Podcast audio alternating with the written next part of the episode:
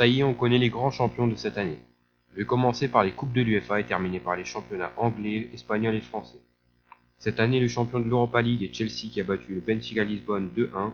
Pourtant, le Benfica avait bien commencé, mais cela n'a pas suffi pour gagner face au Blue. C'était Torres qui avait ouvert le score, Cardozo qui égalise grâce à un penalty, et Ivanovic qui marque son but dans les dernières minutes et qui offre la victoire au Blue.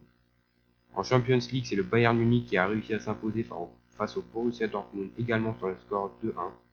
Après deux années à échouer en finale, le Bayern remporte enfin la coupe si espérée. En Angleterre, cette année, le champion est Manchester United qui a mis une avance de 11 points sur Manchester City, et sur la dernière manche du podium, Chelsea qui termine troisième. Aucune de ces trois équipes n'a remporté la FA Cup, c'est le Wigan Athletic qui finit 18ème donc qui descend en deuxième division qui a gagné 1-0 contre Manchester City. En Espagne, c'est le FC Barcelone avec 97 points qui termine en première place devant le Real Madrid qui est suivi par l'Atlético Madrid. Le vainqueur de la Coupe du Roi est l'Atlético Madrid qui a vaincu le Real Madrid sur le score de 2 à 1. Et enfin en France, le champion de la saison 2012-2013 est le Paris Saint-Germain qui termine avec 83 points. En seconde place, c'est l'Olympique de Marseille. Et pour la troisième place, c'est l'Olympique lyonnais qui a réussi à mériter sa place pour la Ligue des Champions. Cette année, c'est Saint-Etienne, le plus gros ennemi de l'Olympique lyonnais, qui remporte la Coupe de la Ligue face à Rennes 1-0.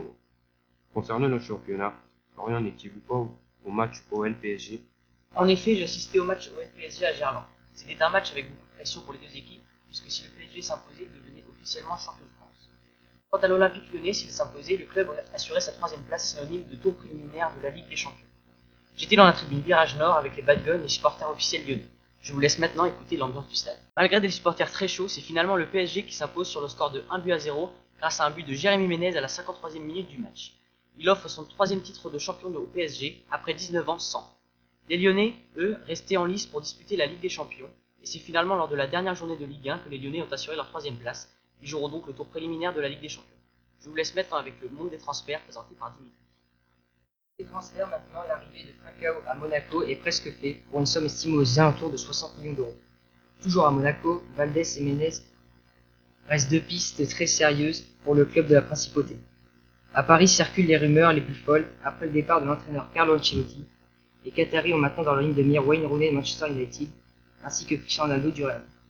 En France, l'Olympique Lyonnais lui va plus vendre que recruter. En effet, Lyon peut recruter le Parisien Gamero va sûrement se séparer de son buteur argentin Lisandro ainsi que d'autres joueurs comme Grenier. Quant à Marseille, c'est Romain Alessandrini qui est convoité. En Espagne, l'arrivée de Neymar au Barça est officielle, et Zinedine Zidane sera sûrement le prochain directeur sportif du Real de Madrid. Pour finir, en Allemagne, l'arrivée du milieu Godze et de Pepe Guardiola en entraîneur pour le Bayern. Le champion, le champion d'Europe se renforce. Merci de nous avoir écoutés, c'était le Margot Football Club. Et pour rester dans le domaine du foot, nous voilà partis à la rencontre des joueuses de l'équipe de Marguerite de Navarre avec Sarah et Maïsa.